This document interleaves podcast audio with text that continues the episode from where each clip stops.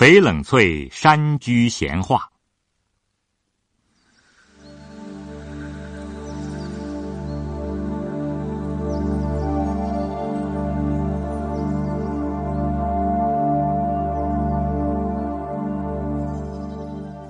在这里出门散步去，上山或是下山，在一个晴好的五月的向晚，正像是去赴一个美的宴会，比如去一个果子园，那边每株树上都是满挂着诗情最秀逸的果实。假如你单是站着看还不满意时，只要你一伸手就可以采取，可以自尝鲜味，足够你性灵的迷醉。阳光正好暖和，绝不过暖；风息是温驯的，而且往往因为它是从繁花的山林里吹渡过来，带来一股悠远的淡香，连着一吸滋润的水汽，摩挲着你的颜面，轻绕着你的肩腰。就这单纯的呼吸，已是无穷的愉快。空气总是明净的，近谷内不生烟。远山上不起矮，那美秀风景的全部正像画片似的展露在你的眼前，供你闲暇的鉴赏。做客山中的妙处，犹在你永不需踌躇你的肤色与体态。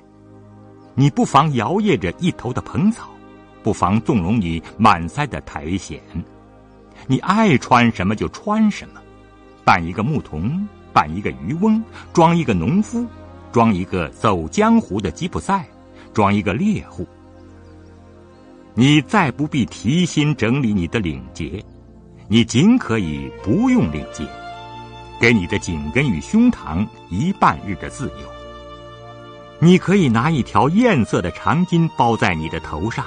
学一个太平军的头目，或是拜伦那埃及装的姿态。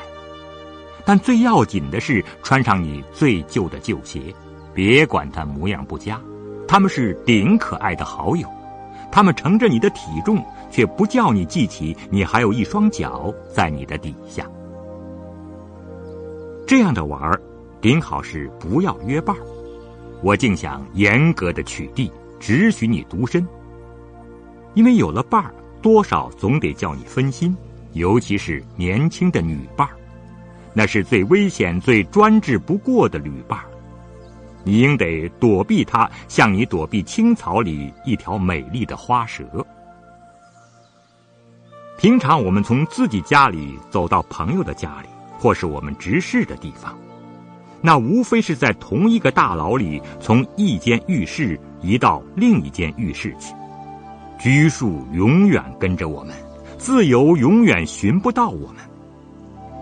但在这春夏间美秀的山中或乡间，你要有机会独身闲逛时，那才是你福星高照的时候，那才是你实际领受、亲口尝味自由与自在的时候，那才是你肉体与灵魂行动一致的时候。朋友们，我们多长一岁年纪，往往只是加重我们头上的枷。加紧我们脚颈上的链。我们见小孩子在草里、在沙堆里、在浅水里打滚作乐，或是看见小猫追它自己的尾巴，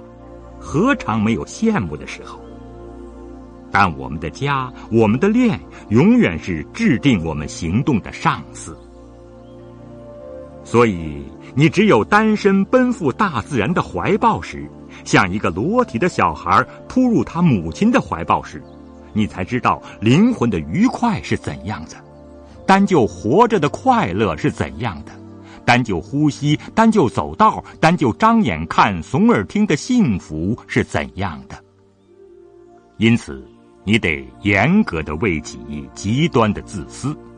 只许你体魄与性灵与自然同在一个脉搏里跳动，同在一个音波里起伏，同在一个神奇的宇宙里自得。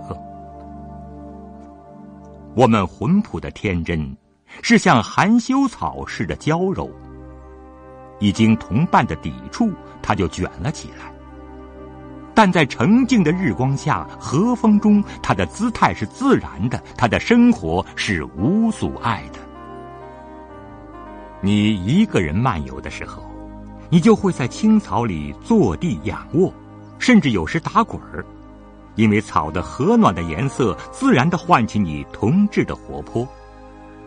在静僻的道上，你就会不自主的狂舞。看着你自己的身影，幻出种种诡异的变相，因为道旁树木的阴影，在它们迂虚的婆娑里，暗示你舞蹈的快乐。你也会得信口的歌唱，偶尔记起断片的音调，与你自己随口的小曲儿，因为树林中的莺燕告诉你，春光是应该赞美的。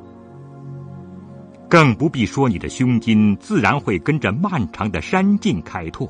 你的心地会看着澄蓝的天空静定，